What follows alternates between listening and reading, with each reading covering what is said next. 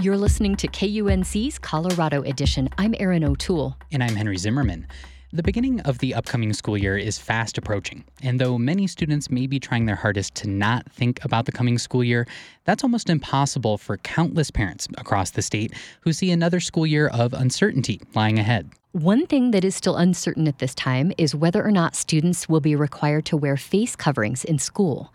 At the beginning of July, state health officials announced the end of their mask requirements in school settings.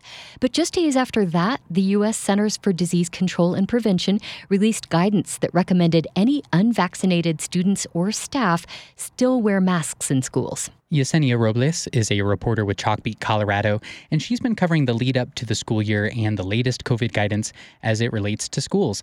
Yesenia, thanks for joining us. Thank you. So let's begin with the latest guidance. As I mentioned before, federal and state guidance aren't exactly congruent at this time, but we've seen that throughout the pandemic. Give us a sense of the situation that parents and school officials are in right now. Are they waiting for more guidance? And if so, from whom? Parents, you know, as school is approaching, are hoping to know what will happen during the school year, if their children will have to wear masks or not. For some parents, it might make a difference about what they choose to do with their children as far as going in person or not. Some school districts do have online options still that parents could take advantage of. School officials are facing pressure from these parents who want to know.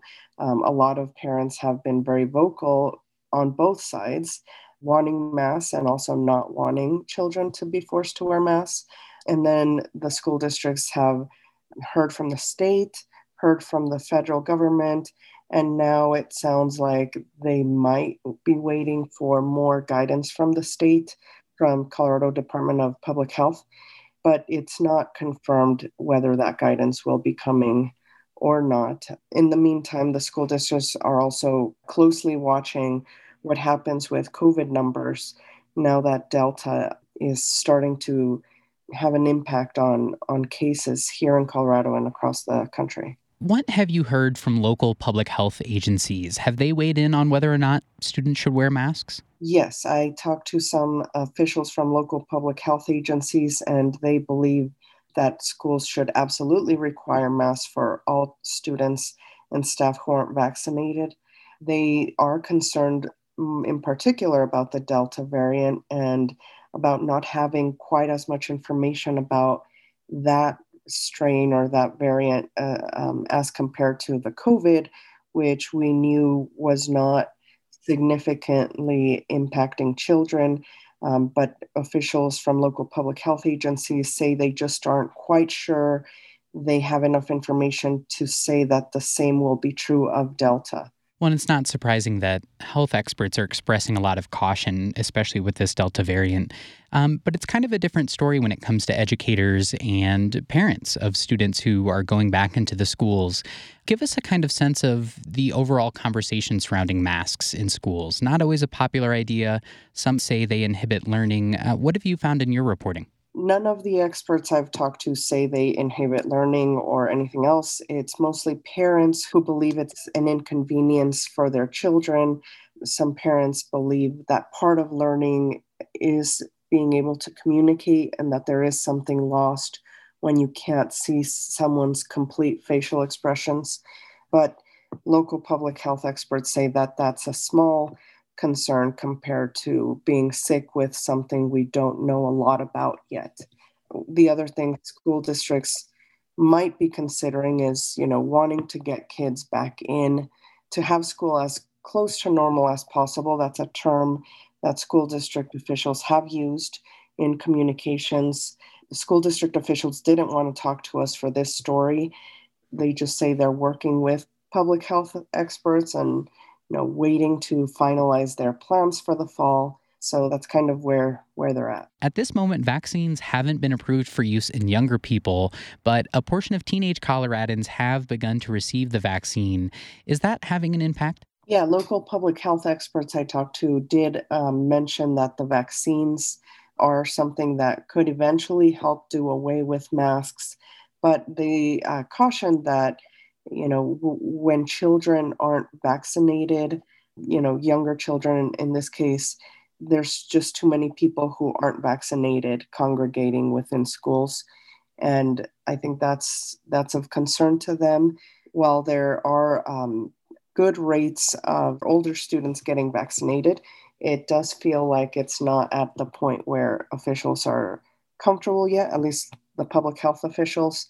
Um, and we're so close to the start of the school year that if a student were to start getting a vaccine right now, they would not be fully immunized before the start of the school year just yet. Yesenia Robles is a reporter with Chalkbeat Colorado. You can find a link to her reporting on this at our website, kunc.org. Yesenia, thanks for reporting on this. Thank you.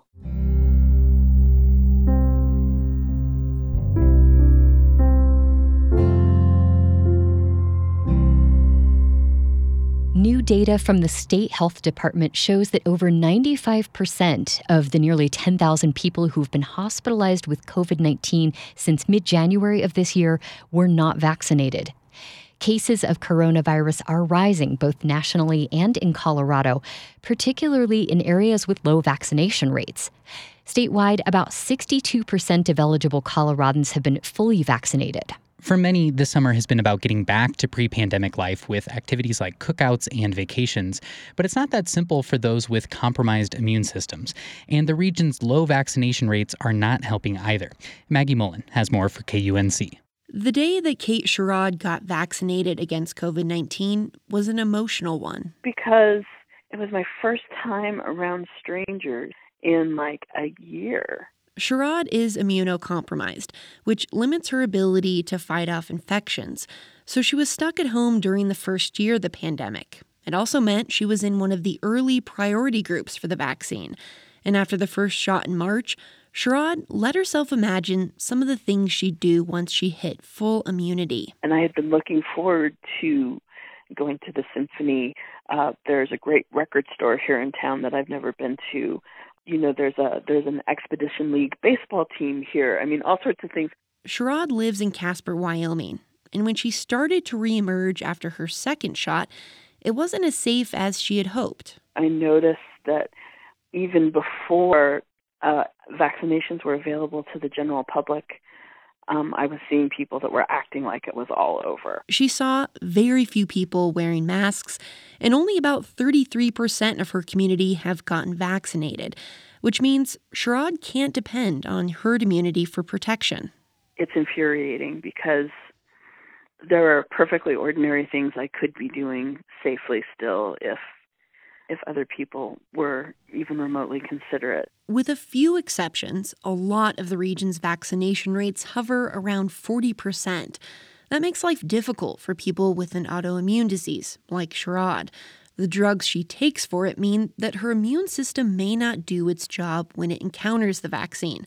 Evan Crump is a pharmacist in Laramie the way you know a traditional vaccine works, it, it has a little bit of that disease and it goes into the body, and so a healthy immune system sees that foreign object uh, and starts to build antibodies towards them to fight that off to protect our body. It's a little different with mRNA vaccines like the Moderna or Pfizer.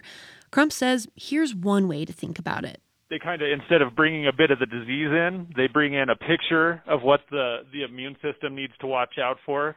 The body learns that and then starts to make antibodies. But if your immune system isn't working properly, you may not develop those antibodies. This is potentially the case for at least 10 million Americans who have a compromised immune system, like people with organ transplants, cancer patients, and those living with HIV. There's so many other you know disease states out there where maybe they get some response but they're not getting full response from the covid vaccine and they're just they're so vulnerable according to AARP most doctors treating patients with these conditions are still recommending they get a coronavirus vaccine since some protection is better than none May Chu is with the Colorado School of Public Health. She says after getting vaccinated, that part of the population may want to take other precautions, like staying home and masking up when you leave. As for those with healthy immune systems, Chu says they can help too by getting vaccinated. We have personal responsibility to make sure they're safe. Kate Sherrod would like to see more of her community get vaccinated, but she's not counting on it. There's a lot of people out there like me this question is hanging over our heads. You know, did the vaccine help, or or was it a false hope? And we're not going to know until some research is done. Currently, researchers at Johns Hopkins Medicine and NYU Langone Health are studying the vaccine responses of patients with suppressed immune systems. That could give someone like Sherrod better answers. In the meantime, she's finding ways to soak up summer while staying safe, like picnics on Casper Mountain with her sister and tending to her vegetable garden. She's even managed to make it to a baseball game. Because that's outdoors and the stadium is way bigger than the crowds. Which makes it easier to sit back and enjoy the game. For the Mountain West News Bureau, I'm Maggie Mullen. KUNC is a member of the Mountain West News Bureau, a regional reporting collaboration. You can find this and other stories at kunc.org. You're listening to Colorado Edition from KUNC. In a vote Monday night, Denver City Council okayed the expansion of a non police response program by voting to increase funding by $1 million. It's called the STAR Mobile Unit, short for Support Team Assisted Response. KUNC's mental health reporter Leigh Paterson joins us now for more on the rise of these crisis response alternatives following last summer's protests. Hi, Leigh. Hey there. The STAR mobile unit launched last June, right in the middle of protests against police violence. Bring us up to speed. What's happened since then? Yeah, so the program did launch last summer, but it had actually been in the works for several years. There were a bunch of different groups involved, including Denver's police chief, who was a big backer today, what the project looks like is two people. There's a mental health worker and a paramedic, and they're driving around in this really nondescript white van, uh, responding to low level 911 calls coming in. These are calls that would otherwise probably have gone to police. So they're dealing with issues like trespassing related to homelessness. That's pretty common. People dealing with substance use or self harm. You know, sometimes they're just helping someone get back on their meds. So in most of these situations, there's not much of a criminal or violent element. In the first year, the Star Van has responded to hundreds and hundreds of calls, and they say they haven't had to request police backup at all. Mm. Well, you've been reporting on this project since it launched. The Star Van's gotten a lot of media attention from outlets around the country. What hole is this service filling? That's right. There have been a lot of stories done about this program. And I think part of what's going on is people are just hungry for solutions to problems related to policing. And there's a lot of agreement about this particular problem that police have become the de facto first responders when someone is in a mental health crisis and they don't always have the skills to deal with these situations and that their presence can actually be really, really upsetting sometimes for people. And of course, there's a lot of agreement that jail is not a good place for someone who is in crisis or struggling with a mental illness. But we do know from anecdotes and from research that people in crisis are interacting with the criminal justice system all the time. One in four people with mental disorders have been arrested. The last time I checked in with uh, the Boulder County Jail, around 75% of inmates had some sort of mental health diagnosis, and for 17%, it's quite severe. So the problem is real the Star Mobile unit is one solution. There are a couple other cities that are looking to adopt it. Uh, Aurora is funding a pilot program that's going to launch soon. Lakewood is uh, considering something similar as well, um, along with it with several other cities. But the model is not necessarily perfect. Some groups that were initially involved in the STAR program, uh, the Denver Alliance for Street Health Response, for example, they have expressed concern that the program now is not the original vision and doesn't reflect what community members are asking for. Racial and ethnic makeup of the staff doesn't necessarily reflect the community it serves. People want the program to be culturally responsive, and so maybe include responders who have shared the life experiences of mental health struggles. So, the Star mobile van is certainly a solution that's gotten a lot of attention. That doesn't mean it's the cure all. Now, this is one, as you mentioned, solution and one just example of a, a crisis response alternative, uh, the Star Van. What else is out there? So, the way I think about this is that there's a continuum of crisis responses relative to the amount of police involvement. So, the Star Mobile unit, there's no police presence. More on the middle of the continuum, meaning some police involvement, that's where co responder programs fall. So, There are many different configurations out there, but basically, law enforcement are paired up with clinicians to respond to behavioral health calls. Sometimes they're all in one vehicle, sometimes separate, sometimes they're plainclothes, sometimes they're uniform. But let's say a 911 call comes in somebody's threatening suicide, the co responder team could be dispatched. The officer could de escalate, keep the clinician safe, perhaps deal with the firearm if there is one. While the clinician assesses and stabilizes the individual, maybe they get in touch with family members or hook the person up with more long term crisis services. The end goal, generally, for these co responders are to avoid arresting people and avoid putting them in the hospital. Mm. Well, the question on my mind, Leigh, is do these programs work? They're new, but they're promising. That's basically what a recent state evaluation found. These teams have reported success over time in diverting people away from jail time and mental health holds and towards services. And these programs are becoming more and more common very quickly. A few years ago, there were maybe a dozen recently the state agency that funds this stuff had so many funding requests that they weren't able to fill them all. There are challenges, of course. Lots of communities are having trouble hiring clinicians to staff these teams. Funding, of course, is an issue. Many co responder teams are only available sometimes, not 24 7. Some programs, like the one in Summit County, I'm doing some reporting on that program right now, they are expanding with the help of local funding. In thinking about recent calls to defund the police, co responder programs do represent continued police involvement in crisis and mental health calls. Has this issue come up as these programs have expanded? Yes. So co responder programs are definitely a tweak to the system, not a transformation. That was one of the criticisms that came up during committee hearings this past legislative session on a bill to expand funding, essentially, that this model is still police centric. A councilwoman from Aurora made the point asking why we're keeping this issue in police hands, especially after racial justice protests this summer. And I would just add that you know, broadly, police are still responding to many, many, many mental health calls. This is still a big part of the job and likely will be for a while. That's KUNC's mental health reporter Leigh Paterson. Thanks, Leigh. You're welcome.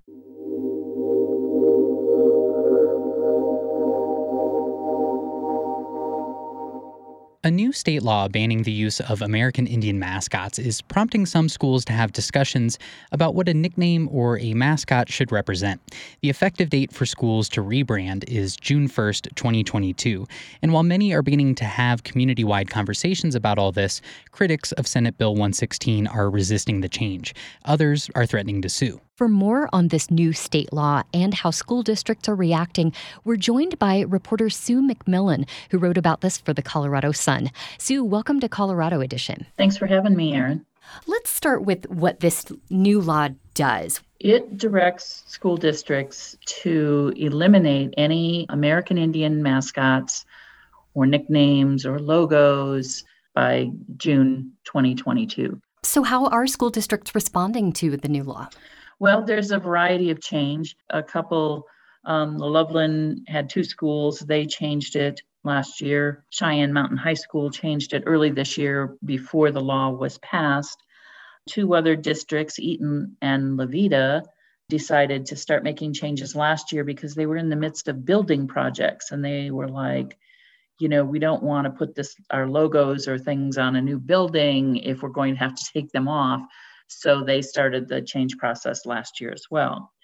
A few others have started to make change. There's a little bit of, been quite a bit of discussion actually over what a mascot should mean and what do the words mean. For example, the word warrior, which is a more generic term, can refer to Spartans, Vikings, Native Americans, and for younger people, you know, video game characters, anime characters. Um, warrior actually has a lot of different connotations. So some of them are thinking they'll keep the warrior nickname but change some of the mascots, logos, imagery, and they're having a lot of discussions about how to go about doing that. In your piece for The Sun, you focused on Lamar. Tell us more about what's going on there. Well, Lamar actually had a community meeting last week, which was why they became a little bit more of the focus because it was a chance to talk to a lot of people in the community about what this means. Their mascot or um, nickname is Savages, and it's very ingrained throughout the community. The Savage Avenue leads to the high school. The road has a median in the block by the high school that has a lot of sculptures that were done as senior class projects, and most of them are Native American related. So there's a lot of pieces to this that the community really identifies with. And they feel like they're being respectful, that it means, you know, we're tough, we're resilient. But of course, you know, there's a lot of Native American groups, tribes, organizations that don't think that's true. They think that that is a derogatory name. And of course, in the past, Lamar had a much more cartoonish mascot to go with it, you know, sort of the stereotypical Indian. Now it's a, the artwork is much different, it's more respectful. So, you know, it has already changed over time, but they want to keep that name. The Board of Education supports keeping the Savage nickname and whatever of the artwork that they can maintain but they will not join in the lawsuit that is expected to be filed sometime this summer by the Native American Guardians Association. Yeah, tell us a little bit more about the lawsuit and about the organization that's behind it. So, the Native American Guardians Association was formed as a nonprofit in North Dakota in 2017, in part to take up this fight against local school boards and states and cities trying to, and even national teams, sports teams trying to get rid of the Native American mascots. And they feel like that some of their history is being erased. They've been somewhat controversial. There's been accusations that they're not, you know, they're they're not Native American. On their website, they say most of their leadership is. Um, they have say that there's more than one voice for Native Americans. So they are the voice that's saying, you know, if people can be respectful with our imagery, such as, you know, Arapahoe High School and Strasburg school districts had Native Americans design and do their artwork, that that is that's good, that's positive, that's keeping the Native American history in the public eye, which they believe should be done. They have prepared a lawsuit to try to overturn Colorado's new law and expect to file that this summer. All of this has me curious about the opposition to the new law. It just seems like there's this huge cultural shift underway all over the country, not just here in Colorado, certainly, even wondering what the people you spoke with who intend to fight the new law say about why they're opposed to it. The main arguments are that they think that by the state taking this action, that they're losing local control, which of course is a really big deal for Colorado school districts. They also believe that it's their right to decide whether something is derogatory or not. Uh, the state has not provided any money for them to make changes. And in some cases, the Montrose School District, for example, said that it they expect it will cost at least a half a million to re- refinish, replace gym floors, other imagery. There's, you know, Native American sculptures, there's Native American like heads uh, carved into granite in some districts. There's a lot of this imagery around that are part of the buildings that will be expensive for them to get rid of. What is the response from supporters and from lawmakers who wrote the bill? Well, some of the lawmakers are saying that BEST grants, which are done by the Department of Education, will be available for this, although best grants their top priority is for safety. So that's like school construction funding right? Right. It's a it's a, a uh, competitive grant thing. So you know there's that. They're also trying to see if they can seek and i believe the governor's office um, i don't know a lot about this but may also be trying to see if there's some other funding things for some of these districts to help them out because of course schools and especially the smaller rural districts don't have a lot of extra money for this. Sue McMillin is a freelance reporter and editor based in Cañon City. You'll find a link to her piece in the Colorado Sun at our website, kunc.org. Sue, thank you so much for speaking with us. Thanks for having me, Erin. That's our show for today. I'm Henry Zimmerman. And I'm Erin O'Toole. Our production team includes Tess Novotny, Alana Schreiber, and Ray Solomon. Brian Larson is our executive producer. Thanks for listening. This is Colorado Edition from KUNC.